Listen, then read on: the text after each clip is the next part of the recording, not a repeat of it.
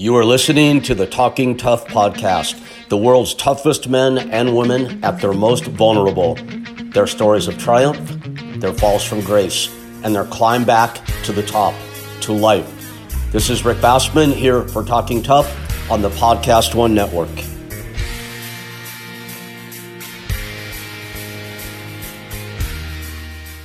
And we are live with episode 4,900 and something of Talking Tough. I don't know, guys. We've done a lot of shows. And uh, here with my good good friends, Bas Rutten and Butterbean. What's up, guys? We having a great week. Having a good week. Man, everyone's having a. I think everyone's in really good spirits today. No one's bummed out. Uh, no one's sick. We have a, a, guest on today who had very high energy um, and is doing great in life. So that's nice. I know, boss, you're you're back from Europe and getting to go home. You got stem cell therapy, but let's save that because I saw you and our guest Kassim Osgood texting back and forth about that earlier. So it'd be good to talk about that when he's on. You know, and as a three-time Pro Bowler in the NFL, he probably has some experience with that too. Um, Butterbean, I know, continues to crisscross the U.S. in his RV, killing the convention circuit and getting ready to join Diamond Dallas Page in uh, Atlanta to become the fittest human being in the U.S. Looking forward to that. Um, guys, and I'm doing good. I'm heading. Uh, I'm leaving my dogs tomorrow. I hate that. I already miss them. I already want to cry about it. But I've got a week in LA, big parties. I got a couple of hot dates, which I'm excited about because I don't do anything here on Maui, and uh, a lot of good business for Cameo. So good stuff. Awesome. Yeah, I'm just right now. I'm just trying to get caught up and get everything lined up so when I'm gone for three months, that things will run smooth. Geez, three months. How many episodes is go they're going to be? I really don't know. I, don't know how they they, they kind of leaving me leaving me in the dark on how exactly how it's all going to be laid out and day to day activities and all that. They're kind of leaving me in the dark. I think that's a big part of being on a cast for unscripted television. They like want to give you a basic idea, but they want to catch like those surprise reactions and like in the moment, so it's not rehearsed and whatnot. And that's kind of what makes it fun too. It'd be a good idea. It'd just be a good film to kind of have an idea of the the way the show was going to go.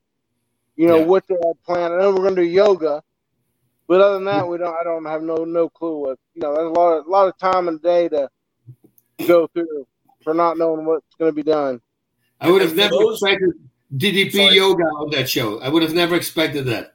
Nope. Nope, absolutely not. You know, and, and for those who are watching who are not sure what we're talking about here yet, um, Butterbean is leaving his home in Alabama to join Diamond Dallas Page at his home in Atlanta and is going to be part of an ensemble cast for an unscripted series where Diamond Dallas Page is going to remake people's fitness. And he's really good at that. You saw it in the resurrection of Jake the Snake.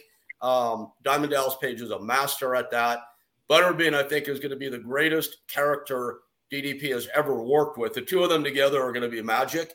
And more than that, being, I'm just looking forward. I want to see the spectacle, but on a personal note, I'm looking forward to see what this does for you. It's going to be amazing. Well, apparently there's going to be five other people, so I'm hoping. You know, I, I just hope I get along with everybody. and It's it's a good it's a good flow with everybody. You know, it's it's good to be you, uh, Eric, because you know if so, if you don't like somebody, you can still knock them out. You see, that's the good thing about being a fighter. Nobody will have cause problems with you. I can guarantee you that already. And with the whole background from being a professional athlete, you know really how to push. I think that's going to help you a lot as well. Yeah, I think so. I mean, having the drive is going to help me a lot. Yeah. And, and I don't know if you saw there, Clown Man was already congratulating you, which I think is great. I think people are going to be really excited that uh, that you're doing this. Diamond uh, Page called me today. Dallas Page called me this morning because he asked for a clip from the episode that he was on where Flex Flex Wheeler was pushing you uh, or pushing you to Page to bring you on his show, and uh, Page wants to include that in one of the episodes. So he's really excited. It's, good, it's, a good, it's a good call for Diamond to have me on the show. I really think it is. I think it's the best thing that he could do. I think for from all the people, if I think about it, you you're the freaking perfect model, the blueprint for it. I truly believe so. I think a lot of people are going to watch that because you're loved, man. You know that everybody knows you, and uh, and and they would love to see that, and they want to see you succeed as well. So going to be a great motivation for you. You know, from having a hard time getting around to be able to get up and get around what I want to is going to be it's going to be a big change in my life. I think. Yeah. Yeah, that's the way to go into it, man. Have you watched that Arthur video by chance? The Diamond Dallas page, Arthur. Times, yeah. Kurt Boss, have you seen that? No, I've seen a bunch of stuff, yeah, from them. That's it's it's crazy transformation. You mean the hip hop guy, or which one was it? No, the, the guy, the ex, uh, the, the veteran who was he like was a 400 pounds. Sorry, Bean, go ahead. Set, tell him. He was yeah. a parachuter, and oh, he injured himself on, on you know on some of the jumps. That was the first guy he had, right? That made him big. Yeah, yeah, yeah. No, I saw that. Amazing.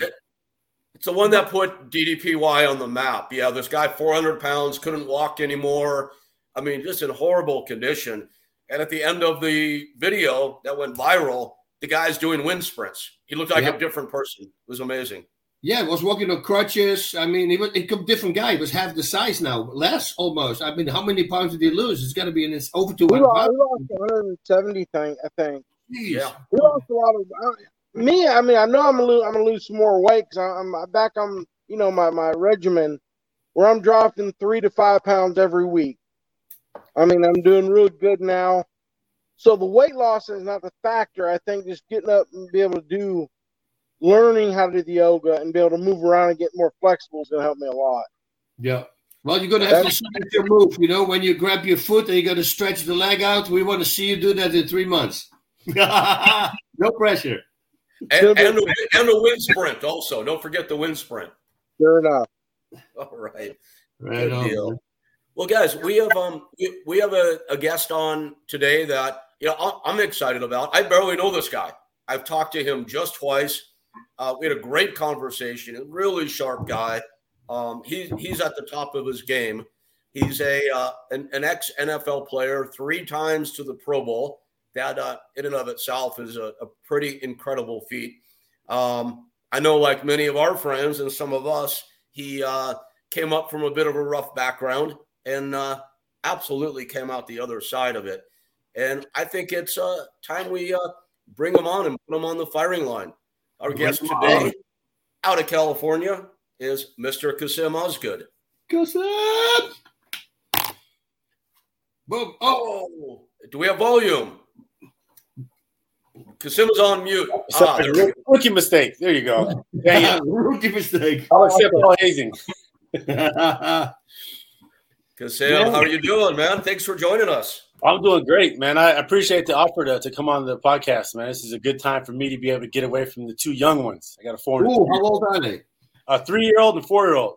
Whoa, the terrible twos are just behind you, but still now they're over. Oh, a little dangerous, yeah. Boys, you girls. You know, what? I, I know why he's bald headed with two toddlers running around the house. That's what happened to my hair. Exactly. See, I've, I've been telling people that they didn't believe me. Said, oh no, it's hereditary. No, it's kids. Trust me, it's kids. It activates. Exactly. Are, are there boys or girls, or you got one of each? Uh, my three-year-old's a, a boy, and my four-year-old's a girl. Wow, very cool, man. That is crazy. Uh, is the uh, is is the girl is your daughter beating up your son? Uh, she was until I I explained to her that he's going to get bigger than her one day. So then I had to sort of teach her how to mold him into being a gentleman, so he takes care of her. Yeah. At, at four at four years old, did she get that concept? Oh, 100 percent. Because she switched wow. right away. She started being really nice to him and sharing stuff. She's like, okay, now, Kasani, when I'm sharing with you, you have to share with me now, right? He's like, yeah. yeah. Oh, good job, man. Training him good. Maybe, maybe you can Maybe you can train me and Boss and Butterbean to be nicer to each other. Hey man, I know Boss. I, I grew up watching Boss and Butterbean. These guys are, are legends in my book. I mean, we have that Bas Rutten machine has been in there. I've watched my brother every day for years. Beat the crap out of that thing. And this is the big guy. He's bigger than me. Yeah. Beat the crap out of the machine and it's still standing. You know, and that's what all the people say because you know when they see me hit, they think, "Oh, it breaks." I broke two of them, and this is over a course of like nine years, and I kicked the freaking head. Yeah, so, I see the commercial. That's why we bought it. nice, I love it. That's yeah. always good to hear. Very cool. Boss, are, are, those still available, boss, for sale? Yeah, yeah, they're on uh, bodyactionsystem.com. Body Action Systems, systems or system? System without an uh, with the LTS, no plural. Bodyactionsystem.com. We'll put that on the edit afterwards, so it's uh, on the crawl. Um, how much do they cost? I have no clue. They're like, uh, awesome. yeah, no, because there's all different types that you can do. Like I have a, I use a simple. I have the hat, the body pad, and the body pad is what it does. It has shapes on it. So if you hit the left hook to the body, the liver shot in the shape that the pad is angled, you hit the perfect punch. Then you have a solar plexus aim, and you got also a spleen shot. And then the head bounces like a real head, so you can make really fast combinations, but it's always there, but it moves. And then the, it's it, it's a thin how you say it frame but it, it takes that it needs to be thin because it takes all the power. It absorbs the power and that's why it works so well.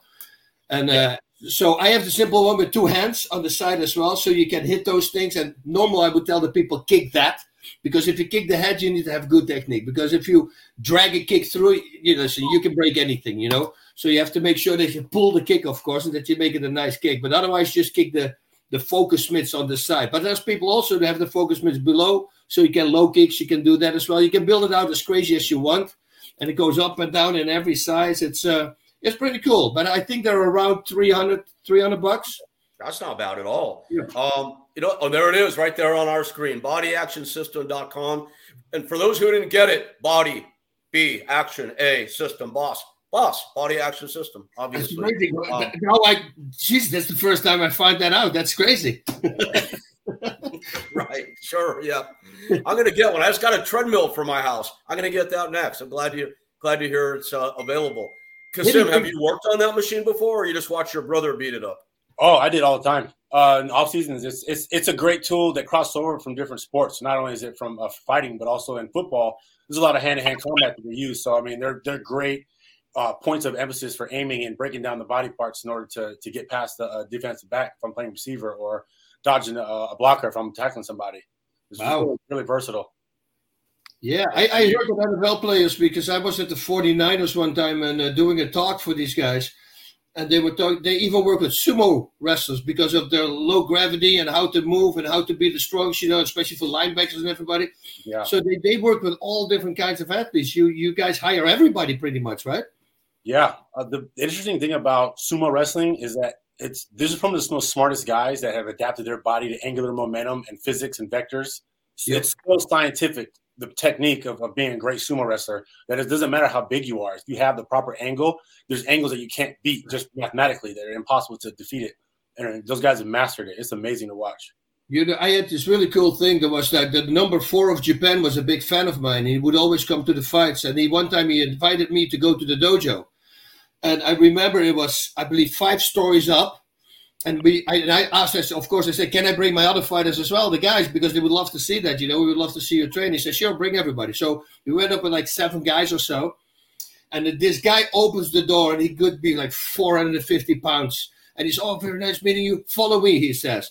And he starts sprinting up the freaking stairs. And I, I'm not lying. When we were on the top, it was like we were more out of breath after five stories than that freaking guy because he had to do that every day. And their training, dude, you get a whole new respect for these guys. They're, you think, oh, they're just fat guys. They're not. The, the legs have zero fat. They're yeah. giant. Um, there's there's oak uh, tree trunk where they, they hit them, and you see the handprints in there. Like over time, there's just dented in the freaking block. Then when you get up the, the, the floor to train, they have like also a tree trunk sticking out there, like the, the round part. And every time before they go up, they kick that thing with their shins. I don't know what the thing is, but they kick it as a freaking fighter, like hard. I couldn't kick it like that. Fight, bam, bam, and then they go up that stage and go, dude. So they train five hours and then they eat five hours. I had one bowl uh, finish, and they would eat 11 of those freaking balls. And while they're eating, they're combing their hairs. They have the, the young boys there. They have to do everything for them. And believe it or not, they can't wipe their own butts. So the young boys going to have to wipe the butts for them. Wow. Dude, I had to blow my nose. That's a big honor. It really is. It's a big honor in Japan. It's, it's I imagine, yeah, it's the number one guy. You see, but you know, I, I asked for the food, by the way, is all healthy food now because in the past they died like at 32, 35 years old. Now the life expectancy goes over 50 because of all the cholesterol in the past. Now it's all healthy food. Yeah. But I remember I had to blow my nose and they scream at this young boy and he comes back with the with fingers like this and a roll of toilet paper on there and I could pull it up. Dude, it was a crazy, uh, a crazy thing to see. Crazy respect for these guys right now. Akebono was like oh. almost oh. 700 pounds, and he could do the full split. Yeah, dude, they, these all these kids, they all lay there in the splits. I mean, it's insane how limber they are. But you see it when they lift their legs, right, in the beginning. Yeah. They go all the way up. The only thing you have to do is stretch the leg. They can literally kick you in the head. I sumoed in Japan one time. I sumoed Bob Sapp. Oh, charity, charity sumo wrestling event. Who won that? I, I, can at least say that I've done every kind of combat sport there is. That's fantastic. What happened in the What happened in the sumo match with you and Bob? Did you destroy I him? So I didn't do so good. I would think you would beat Bob Sapp. Now, how is it that Butterbean never fought Akebono in Japan? That would have been a good one, man. Yeah, me and Sapp was lined up, but he backed out. Yeah, Bob wasn't going to fight you. I knew that. I, I talked to him about that a bunch of times. Bob's a great guy. He's a good friend. Kasim would have been good in the prize fighting championships. I enjoy the way I look way too much. I have a lot of oil of Olay to this face. No, no, my, my hat's off to you guys. I mean, uh, I've always respected uh, the sport of, of, of, mixed martial arts. It's something that you have to have been doing since the beginning. It has to be like when you first start walking, you start kicking. You know what I mean? So it's one of those things where I think if you're going to be the best at that, it has to be something you specialize from day one. And for me, I, I got into football. Football was the, the first love. And I dedicated my life to, to playing that and perfecting it. That that's where I can kind of take out the uh, the prize fighting energy there. But I have to have the helmet. I do I do like my face the way it looks. Yeah, but you, that that I, I think it's all. Uh, we were talking, I think, that about it last week or the week before. The last time I was on, you know, with the football, when they say what is football, rugby or football, but it's it's football, and they say yeah, but they have protection. Yeah, but because of that, that you get rammed way harder than you get in rugby because in rugby you're going to break a bone, you're going to break something, so they cannot go full out. But with the protection, that makes it interesting because then you guys freaking 40 yards or 60 yards, four seconds, like a crazy, crazy number. And a guy like that running into somebody, yeah, that's going to cause some damage. Oh, yeah. Yeah, definitely. That's, but also, football players are doing I mean, Matt Mitrione, Brendan Schaub, you know, they were football players. And I think you guys are incredible athletes. So I think it's easier for you guys to go into a martial art than for some other uh, pro athletes. Yeah, it's uh I was uh when I was young, I remember I was 18, I first met Chuck Liddell. I was uh I was a freshman at Cal Poly San Luis Obispo, and I was over at SLO Kickboxing. He was doing a demonstration on how to do leg uh, leg kicks properly. I remember putting my leg out there for him to kick the pad. They wanted to demonstrate on me, and I I was at 18, so and I was just trying to figure out how to form muscle on my body. kick my leg, and I remember going to off season workout uh, that week, and I could, not run. The coach said, "What the hell happened to you?" You know, I was doing a little uh, demonstration and got hit. he's like, he's like, "Come on, uh, you got into a fight at the bar, huh?" I was like, "Nah, this guy named Chuck Liddell kicked me." And at the time, I was like, "Why'd you say something?" I was like, "Because it was a part of a class." So, what are you doing? Going to get you? You, you paid to get your ass whooped? And he's skid line. But I remember the whole week I had a lump in my leg that was so thick in there, and it was through the shield it reminded me that hey man uh, yeah it was a shield too. Hell he's like hey this is not what you're supposed to be doing. So just stick to football. Get your uh, ipads in there. You're good to go. Yeah. I, I, got a lot of respect for the, the, the, technique and the power and like the the speed of, of people. Like I, a lot of people say well, i can get in there and do that. It's like i in my own mind i say i probably could do it but i have to train a whole lot but i'm not just gonna jump in there and do it because i got a lot of respect for it well, you're I mean, you're you're at the very you're at the top of one of the highest sports in the world, so you obviously understand what it takes to compete at, at any real level. How, first of all, how what are your stats? What's your height and weight? Because um, six five two forty. Six five two forty, which is a good size for a fighter. Great stats for a fighter. Actually. Yeah. Um, I mean, you're long. There's a lot of target there, but that, that's all right. Yeah. I, I told myself if there was one I would pick, it'd be Muay Thai. That would be the one I would want to stay in that area and kind of use range to yeah strike and, and block and shore up that little shield right there.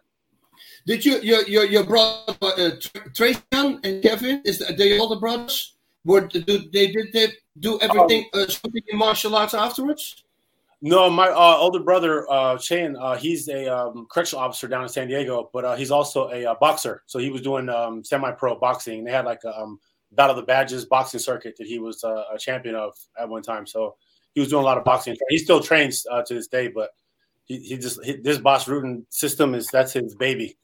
Every oh, day he spends more time with that thing than, than anybody. And then when the new device is called the O2 trainer.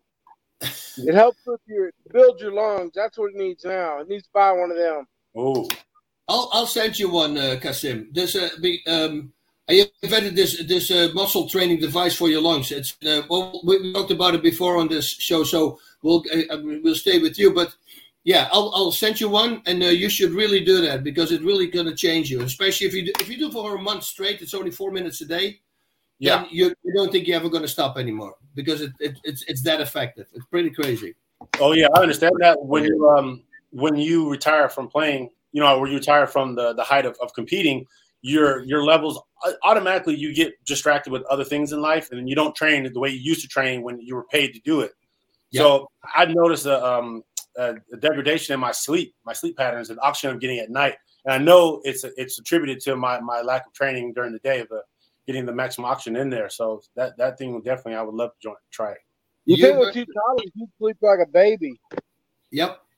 Yeah, it's a big difference. You're going to get the, the the chances that you're breathing wrong is 95 percent because 95 percent of people breathe wrong. I was breathing wrong.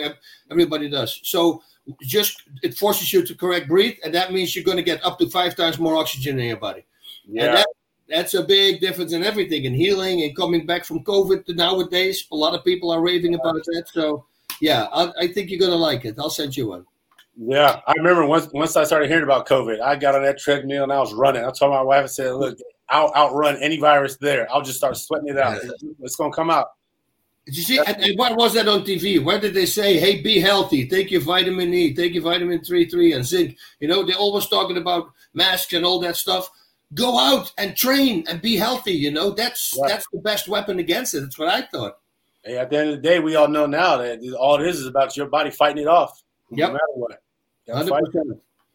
And so, Kassim, back back to the football reference. You you you hit the heights of that profession. You played in three Pro Bowls. I mean that that's major. Would you mind walking us through, like, walk us through your football journey? Did you know you were to be an NFL player? Was it something you just dreamed about? How did you get from a kid in Salinas to being a three-time Pro Bowler in the NFL? Your brothers told you that you were going to be one, right? In the NFL, I read. Oh, from day one, yeah. I was uh I was youngest of four boys, and I have a younger sister as well. So that's how I kind of maintain my humanity. But being the youngest of four boys, I was always the one that got picked on or beat up the most, or you have to go and do this, or take the blame for this, or we're to kick your ass, something like that. So uh, I just took that on and said, you know what, I'll, I'll be my brother's keeper, and I'll prove him wrong by being the biggest one out of everybody. And they continually encouraged me. My brothers love me to death, but they were always hard on me. For playing football on the concrete, it didn't matter if, if I didn't have shoulder pads on. They were grinding me into the dirt, telling me to get up, calling me weak, all that stuff, just testing my character continually from just that. I mean, they took um, they took sibling rivalry to the next level it was either you're gonna you're gonna either start winning or we're gonna make fun of you. And if you get second, we're gonna make fun of you. So either you win or you get made fun of. And if you get made fun of, it's it's relentless. Everybody knows that growing up how that is. And um, I remember when I was uh, 11 years old, I wanted to play tackle football for the for league for Pop Warner. My mom was like, "You, you play enough with your brother. It's not the same, mom. I need to go play organized with people my age so I can I can win and, and dominate." And she's like, no, you're too small, you're too skinny, you're gonna break bones. I don't want to hear you crying about it, blah, blah, blah. So she made me play Little League that first year. So 11 years old, I play Little League. It's not fun. I don't, I don't like it. I'm standing around, just big, tall, wiry kid. Like, baseball is not for me. And I had a horrible swing. I couldn't swing for nothing. But I could steal the base, and I was really good at playing catcher. And um, I remember playing catcher. A guy tried to steal home base. I didn't take the mask off when I got the ball, and I ran at him and like basically tackled the guy, but I had the ball in my hand. So after the game, the coach says, um, "It's been a pleasure having you here this season, but I think next season you need to play football instead." So he, he gave me his uh, his cousin's number, who's who's the head football coach for the Pop Warner team. I got on that first season and I led the league in, in rushing yards. Um, I think I was second in league with most tackles. Um, always getting in fights in practice, always like trying to run people over or trying to dominate to assert a domination. And um, I remember that year was the first year I said, you know what, I think I'm going to NFL. And I told my mom, I says, um, when I get older, I'm gonna go to NFL. I'm gonna buy you a home. Gonna get you out of this city because we live we live in Salinas, California. It's, uh, it's pretty rough up there. A lot of lot of gangs and gang activity and whatnot. But um, I told her, I said, I'll get you out of here. And she said, Yeah, honey, that's nice. And she worked two jobs, so she didn't really know how good I was early on. She kind of just supporting her son. Hey, I'm glad you found something. You're not out there in the streets. Get your homework done. I'll see you after work or see you in the morning. She would get home in the morning, and I'd be going to school. And um, it just always to break my heart to see my mom work so hard and not be able to be there. And I would kind of brag about what I did for that game. And she'd be like, honey, that's nice. She would pay attention. I know she's tired. You can see it on her face that she just wants to lay down and take a nap. But she's to stay awake and listen to me brag about how many scores I had or this and that. And she had no idea what was going on at all. But um, I remember fast forward to high school. Um, there was one of our rivalry games, and I had four touchdowns that game. And I remember saying I was being so happy that I was I'll able to go home and tell my mom that I had a game that was amazing, and it was a scout there from college, and they're going to really be going to get a scholarship, so I'll get free college. And I remember as I was walking out to the gate, I saw her there, and she was crying. She's like, "I finally got to see you play, and you didn't tell me you were that good. I didn't know you were that good. Everybody's yelling your name." She's like, "What's going on? Like, you, you are you are you shy?" I like, "Mom, I know you're busy. What you got going on? This is something I've been doing you know, is this what it is? And this is what I love. And uh, I, th- I think I'm going to go far in there. So she said, you know what, whatever you need from me, I'll help you. So getting into college, um, my mom still worked when I was in college as well. Uh, my brothers already moved out and it was just her and my sister, but she was always sending me money and she would take care of me. And she worked in extra time, over hours, like busting her knees up. Um, she had to medically retire once I got to NFL because uh, her knees were just, uh, they're done. She just had worked herself to the bone. And um, yeah, I mean, I, I help my mom. I make sure that my mom's taken care of, so she doesn't have to worry because she put did a huge sacrifice in my life for me to get there. And I always attribute the, the inspiration of my brothers who are always strong there for me. You know, make sure that I wasn't out in the streets hanging with the gang members. Um, I remember my brother buying me my first pair of Air Jordans, uh, and I know he didn't get that by just working at the uh, Olive Garden. You know, he just, you know, they, they worked and made sure that I didn't have to. They got me to be able to be sheltered. I was kind of sheltered from a lot of the bad stuff, and my brothers took a lot of brunt of that. And you know, they, they kept uh, riffraff away from me growing up, so that I'd have to deal with that. And yeah, I mean, it was a it, it, was a long journey. It's not just myself to get there. And then when I got there, I was undrafted, so I I broke my hand my rookie rookie season. Uh, broke my hand as a receiver. You break your hand, you can't make the team, can't catch. So I had to make it uh, playing special teams. And I remember Marty Schottenheimer. It was a make or break. I was really down on myself, uh, frustrated. I didn't get a chance to prove myself. I was going to see my dream disappear because I broke my finger catching a one-handed catch of all things over uh, one of their top draft picks. I caught a one-handed catch in practice and broke my hand. And I remember Marty saying, "If you don't go down and make a tackle, you're gonna have to find another job on Monday." He's like, "I love you. It's been real, but I really appreciate it. But this is the NFL. It's either you perform now or we got to get rid of you." So I remember buckling my chin strap, going out on the field, and I was so angry that somebody was about to tell me I couldn't have my dream anymore. And I remember I had a broken hand, it was all clubbed up, t- taped up, ready to go. I ran down that field like probably 15 yards in front of everybody, and I hit that guy so hard. And I remember get up, walking to the sideline, I come over and I see Marty Schottenheimer in tears. And Marty was God rest his soul. Marty was a crier. People know that he was one of the most fiery coaches. He was so passionate and loving. He would treat you like you were his little Maltipoo. Like he just wanted to mold you and hold you like a good uh, players coach. But he came over to me and he had tears in his eyes. And he said, I have never coached a man that could respond the way you just did. He's like, I was just giving you shit because you broke your hand, but we love you. We've always loved you. You've always been a part of the team. You were never going to lose your job. I just wanted to see the kind of character that you had. He said, and you proved everybody in this stadium that you deserve to be a Charger. And I remember at that moment, a little weight let off of my of my chest, but that chip always stayed there. That that that PTSD of like almost losing my job, it was the chip that kept me all 12 years throughout my career. I always had that fear like today's gonna be the day someone's gonna tell me my dream is done and it's it's over. And that's how I maintained throughout the years. Try to outwork everybody, try to be the guy that they're reliable, that they need for anything they do. If you want me to go get some coffee, how many creams you take, how many sugars you need, whatever it takes to take. Wow, you know, that, that is it. great. Uh, Kassim, I was um, I talked to two people about you this past week. I know you know at least one of them. Uh, two of my colleagues at Cameo, uh, D- Darius Fleming, who oh, heads our sports department at Cameo, and then Patrick Schiller, You know, Patrick, he also played, he was a lineman in the NFL. Yeah, I know, Shirley. they both knew you were coming on the show. And here, here's what's funny to me. I mean, you you are like such an articulate guy. You're a good looking guy. You can tell you're a family guy. You know what the first word out of both their mouths were? He's an animal. I'm like, that's awesome. that's great, man. That, that, that's a big compliment, I would say. Yeah. the biggest, compliment is if you ever turn it off and say somebody says, "Hey, that's a nice guy." So I appreciate it every time. Yeah. yeah. Well, humanity. They, they did say that too, of course. Yes, they, they, they added that to the mix. Um, did did you grow up with a father in your household?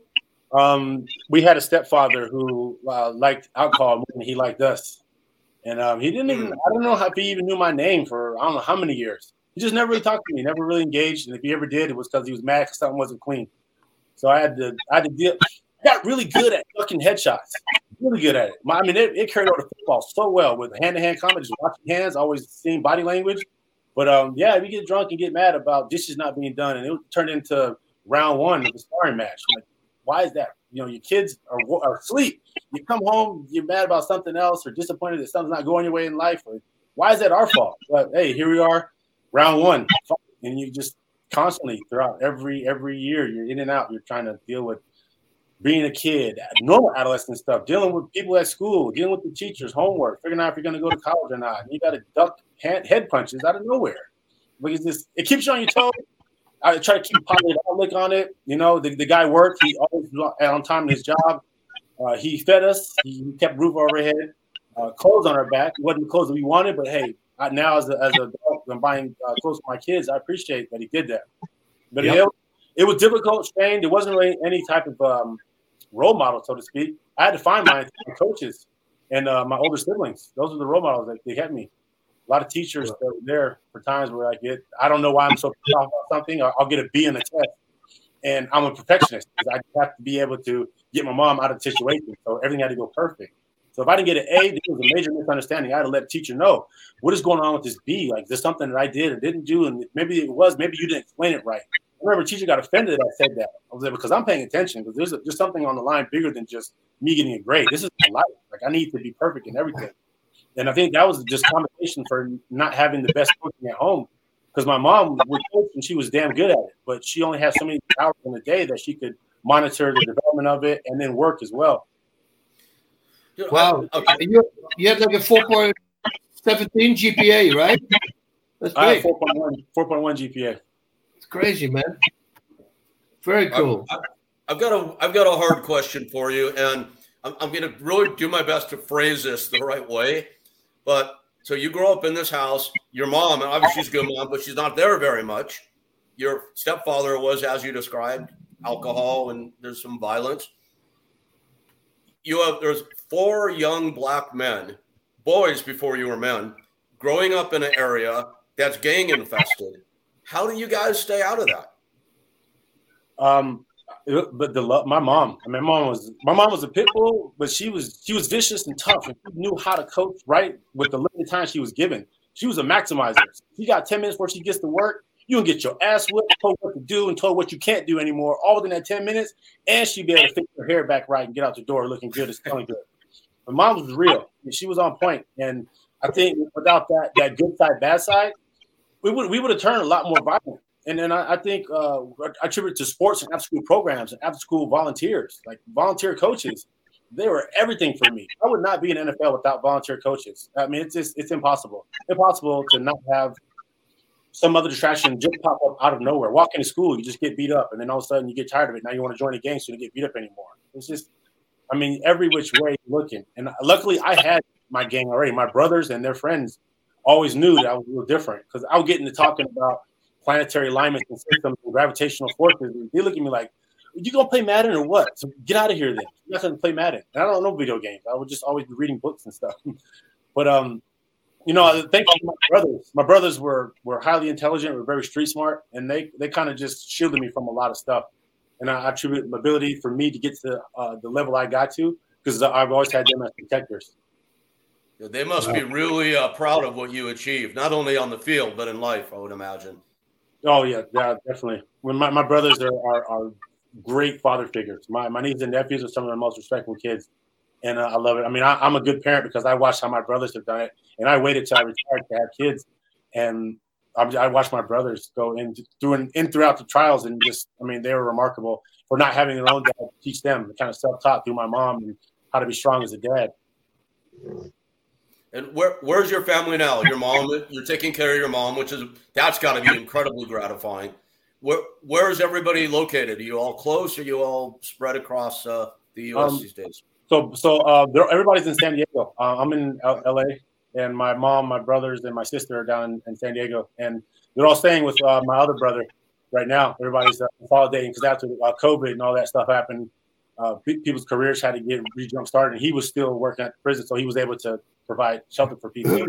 He's uh, a great help in the family. I mean, it's just in my family, everybody always. If everybody doesn't have it, none of us have it. So we always kind of stay together, and that's something that my mom taught us: is that that unity, that that central position is the family first. I'll bet Christmas is fun in your household. Oh man, the Soul Train line, dancing, demonstrations on Bob body action system. I swear, commercial. My brother gets in there and starts teaching people how to hit the bag properly. It's it's the best. Some fun times though. Good music, good food, definitely good food. Man, being, being where do you watch the game No, no. Where, where, are you watching the game at this, this Sunday? Uh, I think everybody's coming over to my house. Oh, okay, yeah. Because I, you know, there's always we're going to watch it with a bunch of guys. It's always fun over there. So there's an open invitation. but I know oh. you're. Definitely, yeah. Super Bowl's going to be fun, man. It's going to be a, a good matchup. And and and Bas and Kassim, and being don't feel excluded. You're on the other side of the country. You guys are both invited to the Cameo House party. Also, you know that, of course. So another option. Yeah, yeah, yeah. I'll try to get somebody to come watch the kids for a little bit my uh, father-in-law might be able to watch the kids step over to the cameo for a minute, do a cameo appearance. There you go. There you go. Make a cat. Yep. That would. That would... journey for me though, Rick. I think I'll have to pass this time. You gotta give me more notice, Rick. What's up with this? Like your birthday party. I know. Because Sam Butterbean totally blew me off for my 60th birthday party. Can you believe he did not drive from Alabama to California for that? I can't still can't believe that. Well, man, you know, we'll see how traffic works. Rick only give me one day notice that he's having a party. So. Then there's that. There was that too. True. And there's that. oh man. So um. So anyway, you're. Crazy why, shit. Why oh, by the way, I need to talk about the, the, the stem cell thing. We were going to oh, talk yeah. about that. Yeah. So what they did, um, they took uh, fat out of me. This was funny because normally it takes 15, 20 minutes. It took four hours and 20 minutes to pull 60 milliliters of fat out of me. They couldn't find any. They had to go everywhere. My butt, my side, I was black and bruised everywhere. And they finally had this little bag. And this guy said, This morning I took fat out of somebody's chin. And that was more than this. He said that it got out really fast. So, anyway, finally, after four hours and 20 minutes, they have that stuff. Then they start uh, copying your stem cells. So they're like 50, um, I think it's 50, 100, or 150 million. One of the doses I got yesterday, um, which what dose I don't know, but we, we will, if it was 50 million, they're going to still give me the under 100 million once the, this whole test is over. This is the first uh, FDA approved test with guys who got hit a lot. And uh, uh, I, I, didn't get hit a lot in the fight, but of course in training you, you get hit sometimes if you train with guys like Peter Aerts and uh, Pedro Rizzo. I mean, these are freaking animals, you know. So, and I have to say, man, I mean, there was a guy, one of the guys uh, on the, the team that we had as well, had a stutter. And three days after the injections, his freaking stutter is gone. So wow. it's like crazy stuff. So they said you're going to get a headache. We were driving back yesterday from San Diego where it happened. Uh, I did get a headache, but I never get a headache. So I told him, I said, that's probably going to be very short for me. Now it's going to be a couple hours. It was for 30 minutes. And then I start feeling really good. I slept really good. I woke up with less pain, and my focus is also much better. So if this is just a little precursor of what's going to happen, I think it's going to be very, uh, it's going to be very good. I'm feeling, I'm feeling very, very tough. Like this morning, up again at five o'clock, working out at six o'clock. I was already in the gym just flew through everything, jumped in the sauna, stretching a little bit, had a great start of the day. And uh, if this continues, I'm going to be very happy. Bas, yeah. where, where do you go for it? Uh, for stem cells. That was in San Diego. They, but the, the worst part, like I said, is because you know I did it before with my knees. They tried it and they pulled it out of my bones since I have almost no fat. So they put it out of your bones, but in your bones they have like twelve times less stem cells in your bone marrow than you have it in uh, in your fat. So this time they really tried to go uh, and find it. You know, so it, I have video of it, dude. You'll see it's like this going under your skin I mean, they suck everywhere. I mean, it's horrible when you see it. It's like a, a, vacuum cleaner under your skin, and they just suck everything out. They tried to find it. I went over to my butt, on the sides of my body, my whole front. Everything was black and blue because they had to make these incisions everywhere, and of course, give you shots. Otherwise, you're in pain. And then, uh, but then they of course started bruising up. So you didn't feel a thing. It's not about that. There was zero pain, but it just looks very weird. And it was, uh, yeah, done in San Diego by some some guy who made the copies of it, and it's good. Like a, uh, a few friends of mine, Randy Couture did it also. I just signed up uh, yesterday. Chuck Liddell, he's going to do it as well. I said, dude, you got to do this because you know we all get hit a lot, you know, in training, and especially in fighting as well. So I think this will be a great thing for you. So uh, yeah, I hooked him up because that normally that will be cost you a lot of money. Yeah, I was just talking to Chuck uh, the other day when I was at uh, my uh, daughter's dance class. I called Chuck, and I, he was talk. I was telling him I was going to tell him about stem cells, and he told me that he had already spoke to you about it. Yeah, that's, why, that's why I knew you had done uh, the stem cells. See how it went for you, because I, I, just became the uh, biz, uh, vice president of business development for um, Longevity Clinics Institute here in Arcadia, California, up here in LA. And um, they have um, they do stem cell from the cord blood. they've done as a partner. They have a master file with Louisiana State University, and um, they got FDA approved to do it. So they're just set up here in LA, and I don't think they really have any kind of competition locally in Los Angeles. So it's just, the technology is amazing. Uh, how they store is amazing. I mean, they were storing uh, vaccines as well because that's how that's how high up they are with their specialization there. They've got the storage, sanitation, everything. It's a nice setup, but um, I know the, the value that stem cells can provide and exosome uh, exosome therapy it's amazing the the night and day. How, how do the stem how do how do the stem cells help? They're basically like the younger version building blocks of you. So imagine a younger, fitter version of you getting inside of your body and, and whipping everybody into shape. Basically, that's what they do. And, and, wherever you have an injury, they go to that. They know exactly where to go. And these are yeah. your own stem cells also. You can do also the umbilical cord stem cells. You can do that as well and those are blank. And they, as soon as they see yours, they put, they make a copy of it, They're, so they become yours. And I did that as well over in Panama a long time ago. And yeah. I remember the person telling me um, the, who who did it. She said it's really weird. I get energy out of my fingers, and I thought it was just a weird thing to say. And then after my third treatment, because they do four treatments there in four days, and after the third treatment, I was calling my wife. I go, "Oh, I know exactly what she's talking about." I mean, every morning for yeah. six months, out of my toes and out of my fingers, boom, boom, boom, like a pulse. And the craziest thing was this: I had a 215 cholesterol level, and it was just tested like a week before. And then three weeks later, after I did my stem cells, we had another test. It was 150. It dropped like 70 points instantly. That's crazy you know a guy that I think would benefit from stem cell? I don't know if he's already done it or not. Would be our buddy uh, Dan Hendo. Oh, Dan Hendo, yeah, yeah, for sure. Yeah, I was just thinking about him to reach out to him and see if he would be interested in doing that. Yeah, because um, he Dan's an old friend of, of, of Bas's, of course, of mine. We'll be glad to. Uh, if you don't know him, we'll be glad to connect you. Oh sure. no, I, I, know that. I know that since I was nineteen. Oh, yeah. Okay. Yeah. Yeah. All right. So, so you're you're in this profession now. This is what you do. Uh, yeah, yeah. I mean, what's the name of your organization? Uh, it's called Longevity Clinics uh, Research Institute. It's over. And in- is there a, is there a URL that we can uh, put up on the screen here? Yeah, what is the URL? It's uh, www.lcriusa.com. All right. We got that. That'll be coming up in a moment, so we'll have that on the crawl. And anybody interested can reach out. Can they get uh, connect with you there? Yes, yes, definitely. Yeah, the uh, the CEO Ferris, he, he's a he's a guy. He's a, he was a former athlete himself, uh, former military special forces, and he said, "Man, if I was to go back and look at how many times I needed this on the spot, he said I'd probably still be doing what I'm doing. So thank God that he has a clock of his own, but we're able to go back in time and fix some of the damage and go back and kind of get some redos and reset buttons. So I mean, I thought that was the best way to explain it. I think they're the great guys over there. The scientists over there are always encouraging people to come in and ask questions. They have a forum a room over there for people who are kind of you know new to it and want to understand it better. They have symposiums all the time. They have uh, guest speakers come and talk. So I think I, I, just love the fact that they've rallied behind the sports world and also the uh, the veterans and sort of they're, they're trying to inspire people to come in and learn about it so they can help. Is it ever too late to get started? Do we get to a certain age or get too broken down where it's just not going to help, or is it always going to be a benefit? Well, it's always going to keep it within your range. So much like when you're going uh, to a, a casting call, you say, "Oh, well, can you play this range?" So yeah, you know, I can play 35 to 45, and they'll look at you like eh, you look like you're 54.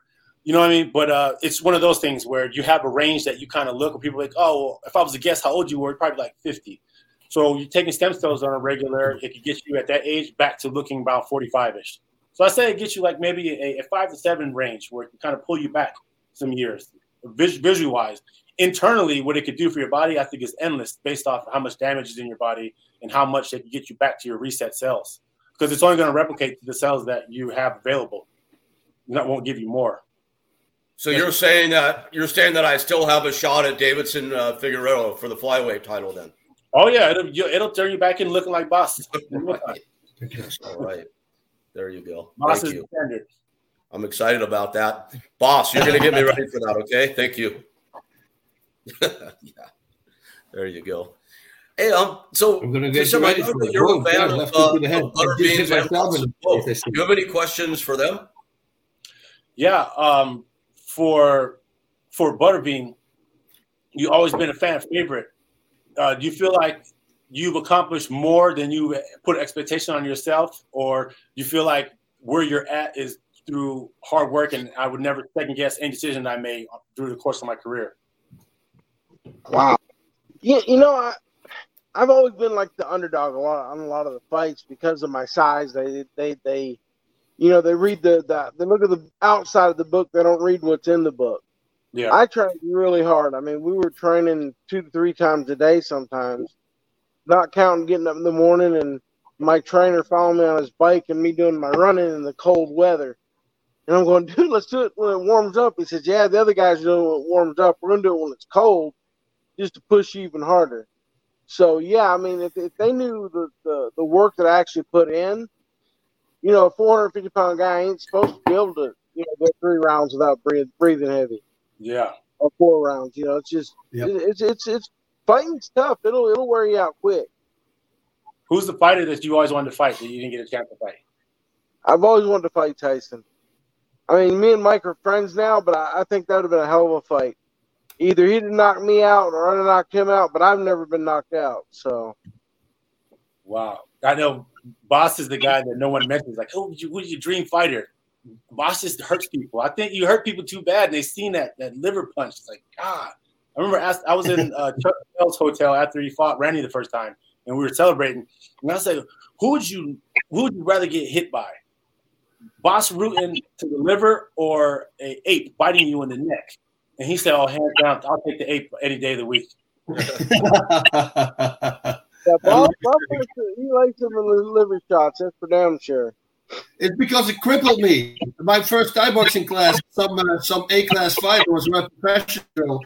He uh, and me with my karate hands here. He hit me in the head. I overcommitted, and he knew immediately that I was exposed, so he dropped me.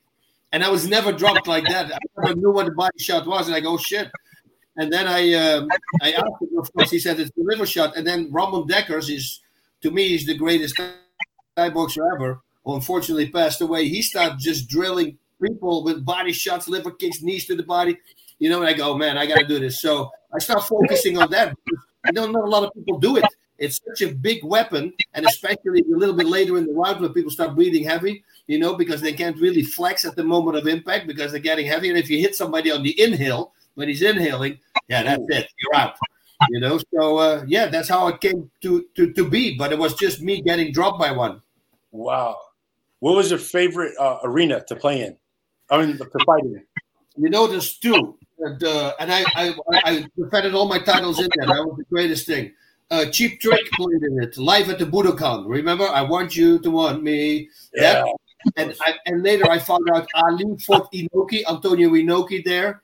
And I thought, dude, this is so freaking crazy. And that's where I won my title and I defended it against Frank also there. Yeah. Uh, I love that. And then the sumo arena. The sumo arena in Japan, I just, you know, Google it and then look at the picture. It's, it's just such a beautiful place. And also, there they had those big trees in the dressing room for the sumo, sumos. And the same there, all the handprints uh, completely dented in from them hitting it. But it was just a beautiful place, everything with chrome pipes where people would sit, you know, and uh, just on their butts. That's how you would fight, uh, watch the fights there. Had these yeah. giant paintings of these big sumos over the years, those legends everywhere around. Yeah, it's really worth the, to, to, to, Google that. The Sumo Arena in Tokyo. Beautiful place. So, yeah, those two places were the best. Right, check that out. I think, I think I love fighting in Japan better than anywhere, too, Bas. Well, you fought also the Korakuen Hall, right? Or the small little place? In Tokyo. I fought, I, I fought in Japan probably 20 times total. Wow. Yeah, being, did you fight Because Sam, I used to corner for being in Japan and he would fight um, in in the indoor domes with 60, 70,000 people with Japanese yeah, legends on the show. And Bean oh, was always the most popular fighter there. Always. Oh, so. People, people go nuts. Hey, Bas, would you believe that I actually headlined a show at Korakuen Hall, a pro wrestling show against Hashimoto? That was my biggest oh, thrill of my entire career because I wasn't a fighter or a wrestler. So I kind of lucked into that situation and uh, headlined Korakuen Hall. That was pretty exciting. Dude, if you ever go back there, that, that's that's below the Tokyo Dome there, right? And you got the Tokyo Hilton Hotel, the, the big hotel there, the Tokyo Hotel. But if you ever go back there in the place where the Korakuen Hall is, they have a sauna. And you have to go there. I mean, the saunas there are completely there's saunas there so hot when you walk in, you can't just walk. You have to go really slow because mm. otherwise everything hurts. It's insane and then they have TVs in the sauna. And then when you go in your cold plunge, you go out, you lay on the bed, you have a telephone, you can call, you can order whatever you want food, beer, drink. You know, they come and bring it to you. Dude, it's the craziest thing ever. But you have to check it out in the steam rooms, and everything goes from hot to extremely hot. You know, you got all these special rooms. It's really a thing that you have to experience one time. I'll definitely check that out if I go. Uh, I missed that so one. Really cool this weekend, Rick. You said I what? was on the Tonight Show, but it wasn't really me. But it was somebody dressed up like me. Oh yeah. Oh yes, I, I, I saw that. Bean sent me the, sent me the clip. Johnny Knoxville was on as a guest, and uh, the the host James uh, Corden was leading him through an obstacle course to get from backstage to the front of stage and things were flying at them. People were jumping out. They were replicating Jackass, and oh, they, come, they come around a corner and they have a Butterbean. Well, they tried to have a butterbean look alike. They didn't hire the right guy, in my opinion. But um, but, but it paid tribute to you, which was pretty cool. And of course, that's when Johnny Knoxville lost it because we all know what happened when Johnny Knoxville met Butterbean. Busted him. Great. Didn't go well. Great. Sometimes, sometimes those jackasses were too crazy. I mean, the new movie I hear is crazy again. They do some things. My my daughter saw it, and she said that. I mean, the things they still do, it's, it's pretty amazing. And and, and they're getting old. You know, the messed up part right now, they're all drug free. Wow. So and they're still doing it. you, you you never would thought that Johnny Knoxville would, would, still be alive and going. He's getting old too. You you saw him, but um, oh, yeah. you know, I me, me and Roddy Piper trained Johnny Knoxville for his WWE the match he did uh, 20 years ago, and he was freaking out meeting Roddy Piper, and he, everything we showed him to do, he did at 10 times the speed. And he's like, "Oh my god!" He wow. goes you you pro wrestlers are, are, are crazy. And I looked at this guy, I go, dude, I don't think I've ever said this to anybody, but you are crazier than any pro wrestler I ever met. Talk about a fucking animal. Oh my god. This guy was uh this guy was off the chain. It was really something. Beast. That's a big thing got, saying, man, because yeah, but, but if you're saying big crazier than pro wrestlers, because like me, I told this before. I started doing pro wrestling in Japan also for New Japan. And in the first three matches, I already had injuries. My wife would say after the third match, she says, "Go back to real fighting. You never had these injuries that you have now." it was crazy. These, they were insane. I mean, Scott Steiner and all these guys, his brother, dude. I mean, the things they did and the stories, the stories you heard. I mean, I don't even if I can say stories, but uh, if I even can say it, I mean, you you go that straight out of a movie script. Like you go like I do not want to be there at that moment. Like people just start shooting suddenly in the hotel in the in the, in the ceiling, you know, or waking up with an uh, with somebody. It's not funny, but it's like it's insane, and that's why it makes it funny. But it's really not funny situation. But there's that girl who overdosed in the room, and they slept for two days straight, and then they smell something, and they realize there's somebody dead in the freaking room, and I go like, dude, this is the most insane thing I've ever heard. Wow.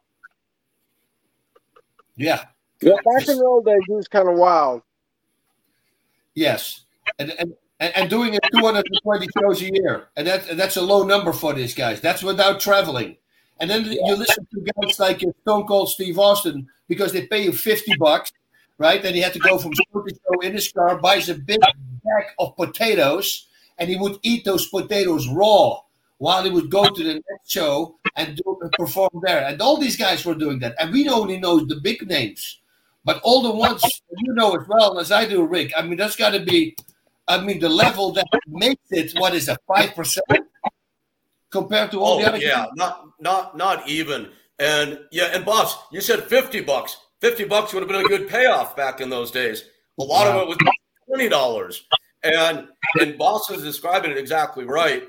Uh, in, in, the height of WWF's days, before they changed to WWE, when, when they would sometimes run two shows a day. So there were actually guys working 400 plus matches a year with big drives in between. But the lower card guys who would follow around and just try to get in the business, these are the ones that you're talking about. $20 sometimes. They get to an arena, they have to help put the ring up. Oh, so wow. They're, they're, they're part of the ring crew. Then they go work their match. They get the shit beaten out of them because that back in the day it was like that's how they broke wrestlers in. It was a whole different world then. Yeah. They beat the hell out of you to see if you're tough, and then you drive to the next town, put the ring up again, get the shit beat out of you again, get paid your twenty bucks, and go crash in the back of your car with your potatoes or your tuna fish. That was a life. And twenty bucks included travel money. Wow. Oh yeah, yeah, yeah. yeah. they'd have yeah. four guys to a car, five guys to a car if they got a motel room, it'd be all the guys. You can imagine five giant, stinky pro wrestlers sharing a room night after night, living on tuna fish. That's that's not a, that's a scenario right there. Yeah. Real. So, yeah. Sim, it sounds glamorous. Did you ever think about being a pro wrestler? I did. I grew up watching it. I was watching wrestling when I was in college. Uh, I transferred from Cal Poly to San Diego State, and I had to sit out a year because of the uh, cherry picking clause. So I remember every Thursday night watching SmackDown with my 12 pack of uh, Miller High Life. And I mean, it was everything. I remember people coming in my room like, You're not going to go to the bar. What are you doing here? So I'm watching wrestling. Like, yeah, you're such a little kid. You don't watch wrestling anymore. like, Get out of here. These guys are better athletes than you ever dreamed to be. And I mean, it's just, it was fun. It's always been fun. So my my, um, my grandma used to take my mom and her brothers when uh, they were young. And then I'm going to take my kids as soon as they get a little older. I mean, it's just, it's been the family for forever. And, and you never found your way to a pro wrestling school to try it out. I thought about it, but I just really love football. It was something about football was the first love. But I mean, I, I was still the, the, same kids at the YMCA trying to moves and get in trouble for putting people in DDTs. So yeah, yeah, it's fun, fun to practice in theory. Well, I can safely say you made the wise choice, no doubt about it. yeah. No What was your highest, like your highest achievement in football to you? What meant the most to you? Uh, what meant most to me, I believe, would be um, the first hundred yard game I had. Uh, was my rookie year, and um, it was looked like I was getting a lot of playing time because I had David Boston in front of me, and um, he had David Boston, Reche Caldwell, a bunch, a bunch of uh, star players. So it was I wasn't really getting a lot of playing time my rookie year. But then when I got in the game because uh, David got injured, and um, it was a last minute thing. I had practiced, I knew the plays, um, knew everything, knew the time for the quarterback. But uh, I just kind of expected not to play receiver. And I remember my coach telling me, he's like, you know, you always be ready, never know. And I guess he knew something, just kind of nudged me that day. So I was really excited. Oh man, if I go in, I know this, and I hope they call this and that, and this would be a good play. And sure enough, I get in there. Uh, David's injured, and we're playing Pittsburgh in Pittsburgh. It's uh, Sunday night football, and um, I get in there and I make a hell of a plays, get a hundred yard game, uh, rookie year.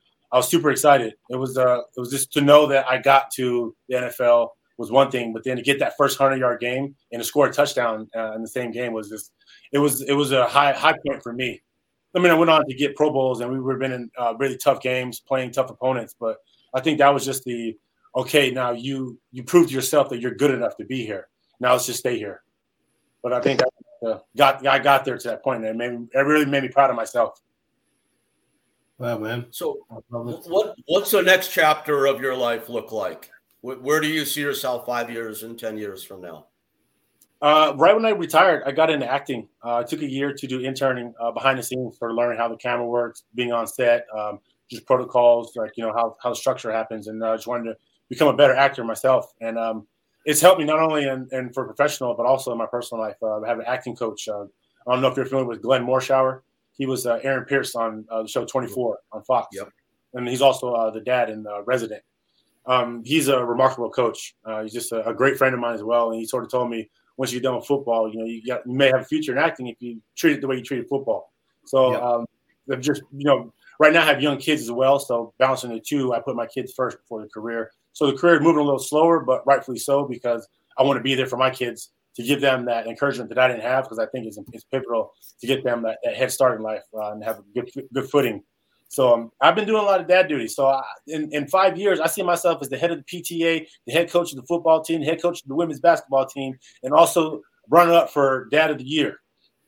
and, and, and, and, and accepting your Oscar all at the same time. Yes, and luckily I'm bald, so I'm just gonna make it an Oscar. I'll lay that boss. Father of the Year award. I got one right here. Solid yeah, gold. See, it's a real thing. It's a real. That's well. Look, I, I we're um we're we're running uh, late on our time. Uh, so you you have these great role models in your in your brothers, even though your dad wasn't there. You um you had great coaching, and you you talked about the value of that. If there's a kid in back in Salinas right now watching this and let's say he doesn't have the brothers that you had. He's on his own, and he he's he's on the edge.